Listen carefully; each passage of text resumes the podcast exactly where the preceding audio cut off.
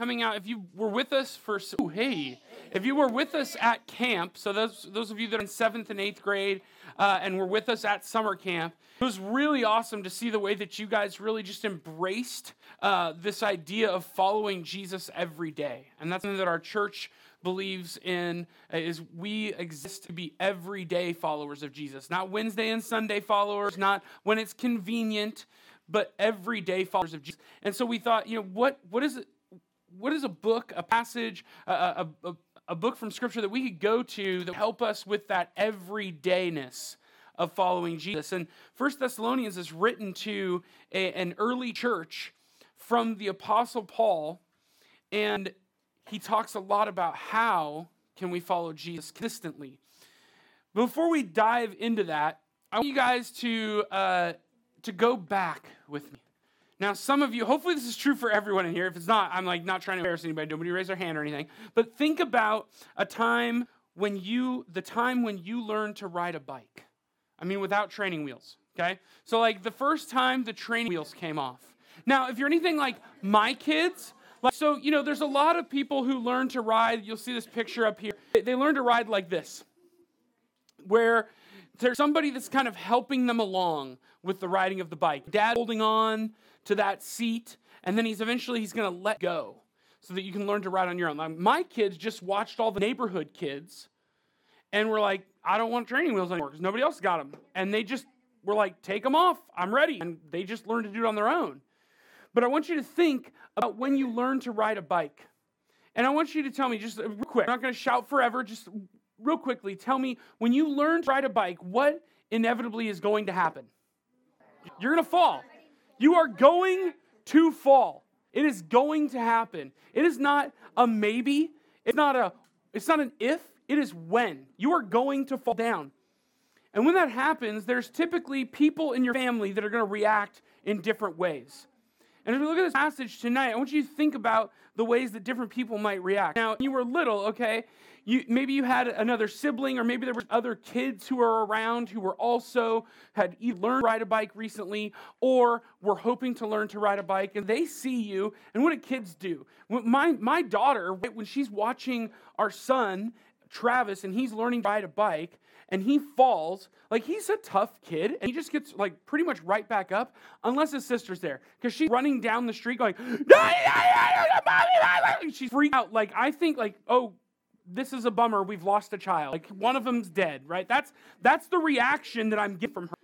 She's running down the street screaming, Travis fell off his bike. I'm thinking, Travis, did Travis fall off his bike and get hit by a car? Because that's the action we're getting. Okay? And so, but also, when we when we fall off our bike and there's there's other kids there, they run and they grab someone to help, but they also they feel for you because they've either been in your shoes or they're going to be in your shoes. Right? They they're not better than you. They've either just learned something ahead of you or they're about to learn something, but they're not better than you.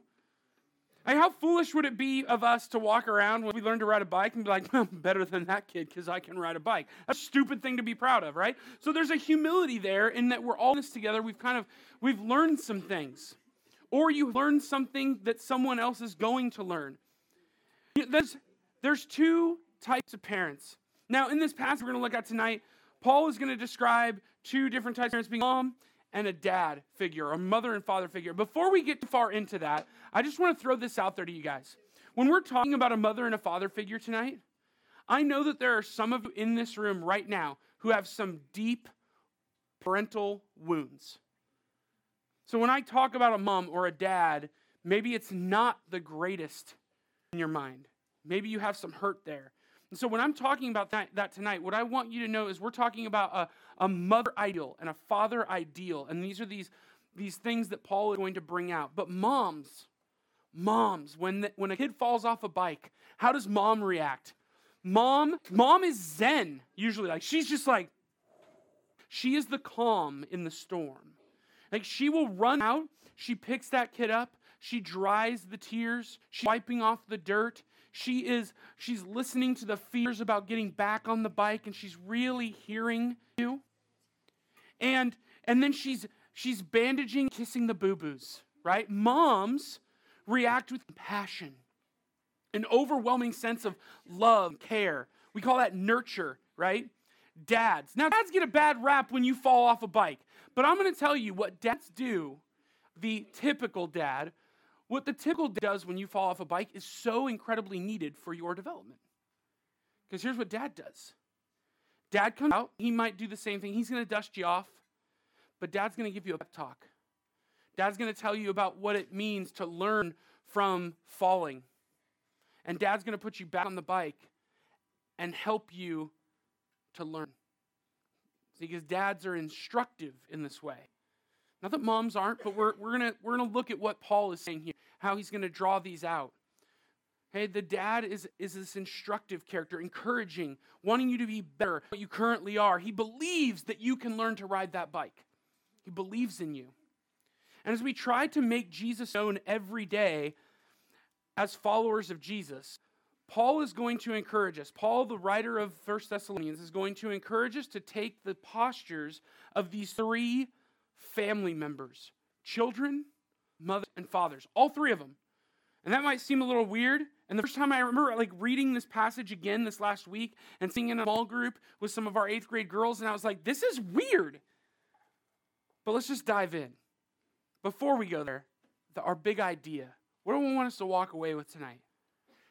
sharing the gospel, sharing the good news of what Jesus has done for us. We say it this way in, uh, in ASM middle school that you have a God who loves you, likes you, and wants you. There was a God who loved you so much, he created you to be in relationship with him because of sin, lives, and in this world, that relationship is broken. But he loves you, likes the thought of you so much, wants you so badly, he sent his only son to die for you so you didn't have to pay the penalty for your sin. And all we have to do is turn to Him, and we can have restored relationship. That's the gospel. Sharing that message, sharing the gospel is equal parts message, talking about it, and being real.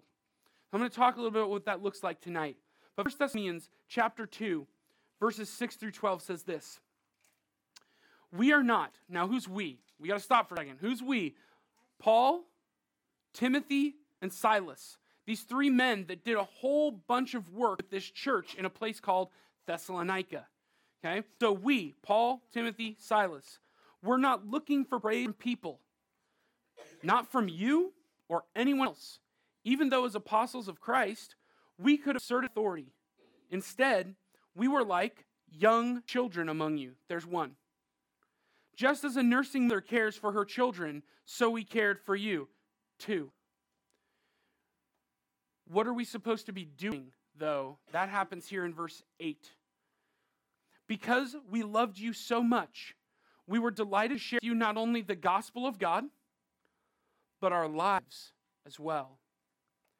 Surely you remember, brothers and sisters, our toil and hardship. We worked night and day in order not to be a burden to anyone while we preached the gospel to you. You are witnesses, and so is God, of how holy, righteous, and blameless we were among you who believed. With what? Believed in the message of Jesus. For you know that we've dealt with, with each of you as a father with his own children. There's the third. What did the father do? Encouraging, comforting, and urging you to live lives with God who calls you into his kingdom and glory. Now, we got to unpack this. How can I live an authentic life? one that actually says what I say, I actually believe. Because knowledge is knowing something to be true, believing something to be true requires action. Right? I can say all day long, hey guys, I believe gravity is absolutely true. But if I go up to the top of the building out here and jump off thinking I can fly, my actions do not prove that I believe it. Does it make the statement that gravity is a fact any less true just because I don't, be- I don't behave like I believe it? No, and I'm about to find out, right? And that's something we need to understand. We are not fooling Jesus. We are not fooling God when we put the best of ourselves out there for the world to see. When we put up a fake mask, if you will, when we put out whatever we think people want to see. When we put up something that is inauthentic, not real, I want to tell you something. Jesus sees your spam account. and here's the thing if your youth leader, if your small group leader or me tries to follow your spam account, like, oh, maybe it shouldn't be there. Because we're called as followers of Jesus to live real life, to be real about what we say we believe. When we try to present a polished version of ourselves that doesn't reflect reality, there's a falsehood in us.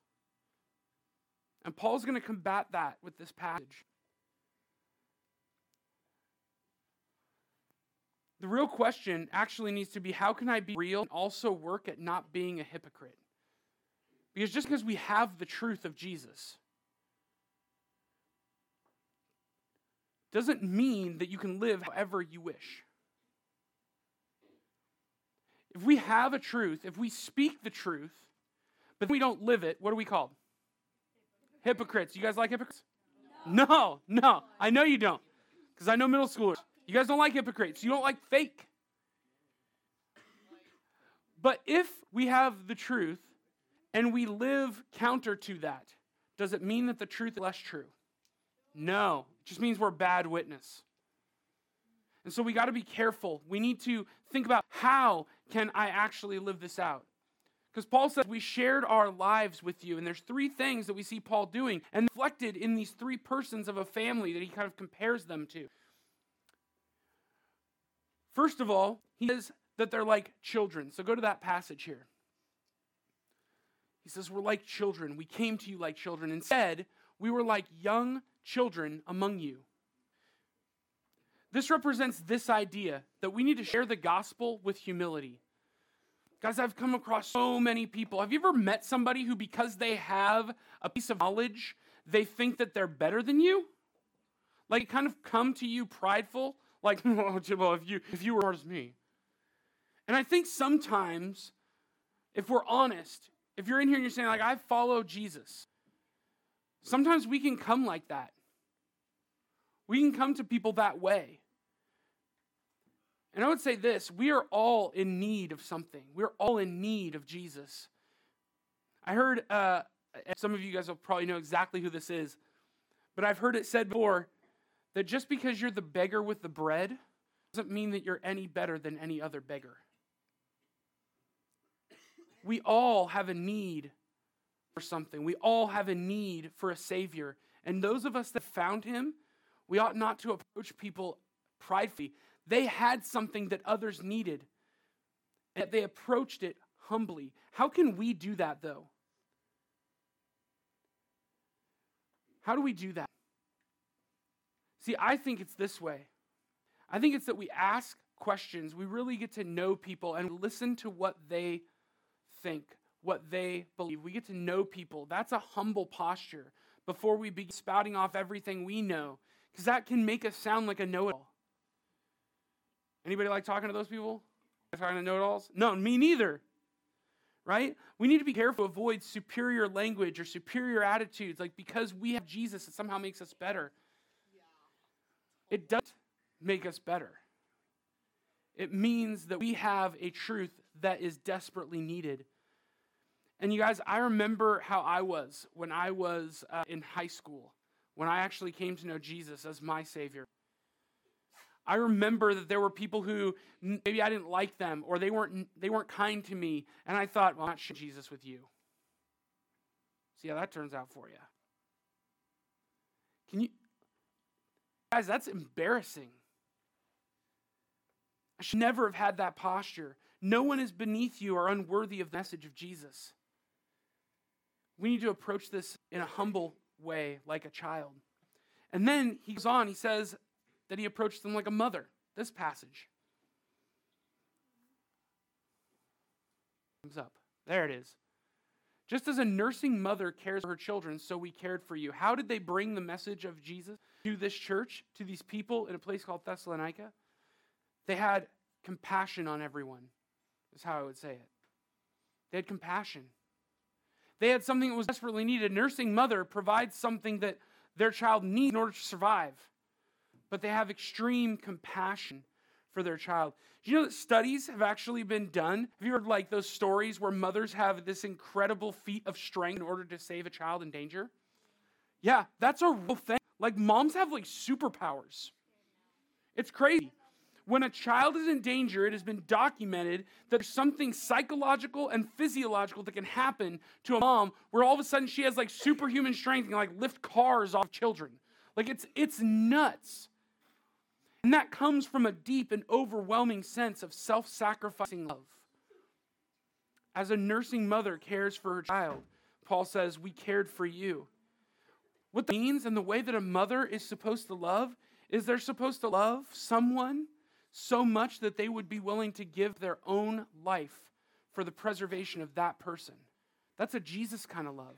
That's a self sacrificing kind of love. And they carry something that that, ch- that child needs.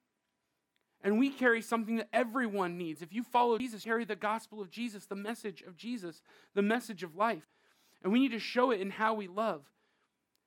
Others don't discriminate with their children. Like they don't they don't love the child because of what the child brings to the table. Do you know what a baby brings to the table? Nothing. We've had two in our house. They bring nothing to table. Like they've been like my we got a new dog and she's 3 months old. Like she can walk around, she can go to the bathroom outside, she can take care of some things like a baby's around. You've been here for 3 months, what can you do? Nothing right? They don't bring anything to the table, and yet a mother's love is unconditional because it's a one way street on that one. That is where a mom is looking and saying, I will give everything for you, not because of what you bring, but because of who you are. You're mine. The next thing Paul drives out is this this idea of like a father says this For you know that we dealt with each of you as a father did his own children, encouraging, comforting, and urging you to live lives worthy of God, who calls you into his kingdom and glory. Now, I started thinking about this. And I started thinking, if you guys, how many of you guys have seen, and I'm sure it's everybody, just raise your hand, no hoot and holler, just, just show me your hand, okay? See if we can do it. How many of you guys have seen the original, and by that I mean the actual good one, Lion King? Yeah, like everybody. If you haven't, spoilers ahead, okay? So, and now I'm not talking about the new one where it's like it's a live action, but it's also just completely animated. Yeah, all right. Mm-hmm.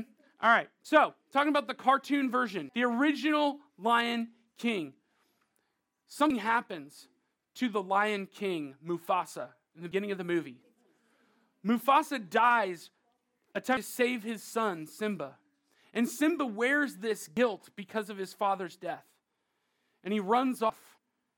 And see, what can happen is we can actually move from feeling bad about something happening or feeling bad about something that we've done, and that's guilt. And guilt is okay, it's part of the human condition. Guilt can actually drive you to say, I did something bad and I'm not going to do it again. See, what a father does is he stops the shame story from taking hold, though. Because the Father's encouraging, comforting, and urging to lives worthy of God. They're calling you to something further. And when Mufasa appears in the clouds to Simba, do you know what he says? Remember who you are. But more importantly, he says this You are more, you are more than what you have become. You are more than what you have become. And we have this opportunity as Christ followers to call others to more than what they have become. So that's the role that a father plays. Every person on this earth was created for relationship with God. Each person is more than what they've done. And I can't tell you how many people, especially probably these people in Thessalonica, probably told, You don't know what I've done. You don't know what I've done. You don't know where I've been. God would never love me. You have no clue how many times I've heard that from students who will say, You don't know what I've done. And what that has become is it's gone from guilt over the sin and the things that have happened in our lives or the things that we've done and contributed.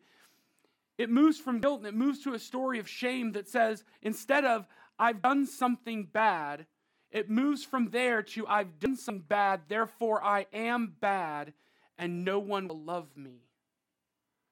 And the father's role is to encourage and urge them to live lives that are for more than what they've become.